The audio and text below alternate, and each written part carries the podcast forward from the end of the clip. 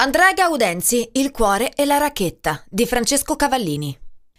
Gioco, partita, incontro. Questo è il finale adatto per questa storia. Ma si sa, le gioie vere sono rare. E se poi sei un italiano e ti stai giocando la Coppa Davis, si contano sulle punte delle dita. Di una mano. Monca. E di conseguenza non ci sono abbracci, non ci sono festeggiamenti, non si sente il boato del pubblico, c'è invece la voce dell'arbitro che invita a rientrare il campo. Il forum di Assago trattiene il fiato, mentre il ragazzo con la maglia bianca e le maniche blu cerca invano di muovere il braccio destro. E la smorfia di dolore si sposta dal suo volto a quello dei presenti, prima di arrivare sui teleschermi di mezza Italia, che in un freddo venerdì di dicembre è incollata alla tv da ormai cinque lunghe ore. Prova Andrea e se vedi che non ce la fai, ritirati. Eppure ce l'aveva quasi fatta Andrea, non aveva mollato e con lui ci avevamo creduto tutti che quella partita sarebbe finita in un'altra maniera. Andrea è Andrea Gaudenzi, da Faenza, numero uno del tennis italiano. L'anno è il 1998. Gaudenzi arriva alla finale di Davis a Milano contro la Svezia dopo due mesi di riposo e terapie conservative. Il tendine della spalla gli dà noia da tanto, tanto tempo e quindi dopo la semifinale di Milwaukee contro gli USA decide che quest'anno scenderà in campo solamente altre tre volte. Al forum sull'amata terra rossa lo aspettano Norman Gustafon ed il temibile duo Bjorkman-Kulti.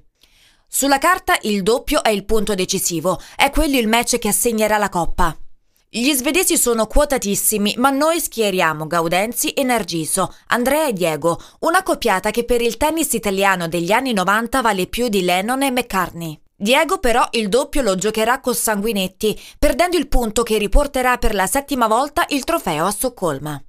La finale di Davis Gaudenzi dura infatti esattamente 5 ore, 5 come gli infiniti 7 che Andrea e Norman si contendono, 5 come le dita di una mano, quella che tiene stretta la racchetta nonostante il fastidio al tendine. Lo svedese va detto non collabora, è tignoso, recupera ogni pallina, anche quelle che Gaudenzi mette nei punti più reconditi del campo. Ogni punto è una conquista, una fatica. E come è ovvio che sia, i primi due set si risolvono al tie break. Andrea porta a casa il primo 11 a 9, ma nel secondo non entra proprio in campo. 7 a 0, cappotto. È il segnale che qualcosa non va. Il fastidio si sta tramutando in dolore. Conscio di dover combattere anche contro l'orologio nel terzo set, Gaudenzi spinge, forse anche più del dovuto. Gioca in maniera differente, si vede, è più conservativo, ma riesce comunque a indurre spesso e volentieri Norman all'errore. E la tattica paga, 6-4 e avanti così, nonostante la spalla e nonostante le fitte, nonostante tutto. Ma Andrea è un essere umano e come tale soggetto a dei limiti. Limiti che affiorano in maniera sempre più palese nel quarto set. Lo svedese è un martello, continua imperterrito a rimettere in campo ogni palla. Gaudenzi è stanco, sofferente, recupera fatica ed è costretto a cedere la partita all'avversario.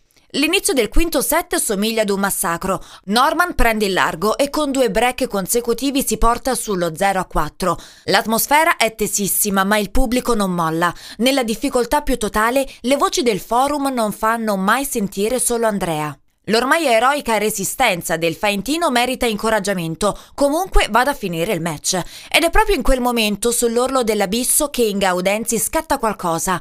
Quel set non può finire 6 a 0. Improvvisamente gli impulsi della mente annullano quelli del corpo. Basta dolore, basta fatica. L'adrenalina scorre come una scarica elettrica e regala ad Andrea la linfa di cui ha bisogno. Non può più sbagliare niente. Ogni singolo errore è un altro chiodo nella cassa. Lo svedese è disorientato spaventato, si difende come può, ma ha capito che la partita si è totalmente rovesciata. Regala tanti punti, ma non abbastanza. Vince un game e va a servire per chiudere. Ma Gaudenzi è una furia, annulla un match point, si prende il break di prepotenza e si riporta in parità 5 a 5. 5 come i set, 5 come le dita della mano, quella mano che regge ancora la racchetta con l'entusiasmo che sopperisce alla mancanza di energie, mentre tutto il forum urla e applaude. E urliamo anche noi a casa, inchiodati allo schermo da un ragazzo che in qualche maniera sta lanciando il cuore oltre l'ostacolo, che sta lottando su ogni punto, come se ne andasse dalla sua stessa vita. Serve per il game Andrea, per riportarsi finalmente avanti dopo un set passato ad inseguire. Mette in quella battuta ogni briciolo di forza rimasta, tutta la sofferenza e la fatica raccolta in un urlo che rimbomba in tutto il forum. Ne esce un missile terra-aria, ma anche se non lo fosse andrebbe comunque a segno. Norman tenta una difesa, ma è totalmente in confusione e stecca la risposta. 6 a 5. Al grido di Gaudenzi rispondono milioni di persone che stanno assistendo alla trasformazione in segno dell'ennesimo incubo sportivo. Applausi, cenni d'intesa, la consapevolezza che lo svedese è alle corde, una sensazione strana per l'Italia del tennis, quasi di gioia. Appunto, quasi, perché Andrea quegli applausi neanche li sente. Ma nella frazione di secondo in cui è partito quel servizio, lui qualcosa l'ha sentito. Un suono sordo impercettibile per tutti gli altri, ma che a Gaudenzi è rimbombato tutto dentro. Clac. È il rumore di un tendine che cede, di un sogno che si infrange, di una resa amara e incontrovertibile. E quell'urlo quasi sovraumano è la sintesi del dolore fisico e soprattutto mentale di un ragazzo che ha dato tutto ciò che aveva, se non di più. E non è bastato. Si siede quasi inibito. Prova a muovere il braccio, a ruotare l'articolazione, a cercare di capire se può provarci per un altro game, ma non riesce neanche a stringere le dita di un bicchiere di plastica, figuriamoci la racchetta. Prova, Andrea, e se vedi che non ce la fai, ritirati. Solo Capitan Bertolucci sa quanto gli costi dire quelle parole, ma è la cosa giusta da fare. E in effetti Andrea ci prova. Uno, due, quattro punti subiti, gioco, 6-6. Alla fine Norman batte Gaudenzi per abbandono. È uno dei tanti piccoli grandi drammi sportivi italiani, ma la reazione è di orgoglio. Le lacrime amare di Andrea sono anche le nostre, di quelli che erano al forum, di chi ha sofferto dietro uno schermo e di tutti coloro che, anche solo per 5 minuti, si sono appassionati al tennis grazie a questo match. Anche la squadra è sotto shock. Il giorno successivo la Svezia vince la Coppa Davis. I nostri non ci si avvicineranno più, neanche per sbaglio. Eppure quel che resta nella memoria collettiva sportiva italiana è quel quinto set.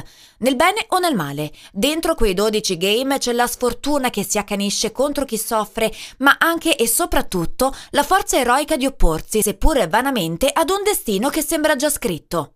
Verga avrebbe adorato questa storia, probabilmente l'avrebbe trasformata in un romanzo per il suo ciclo dei vinti, ma non sarebbe stata un'opera verista. Perché Andrea, in realtà, non può essere un vinto. Quel match Andrea non l'ha perso, almeno non per noi.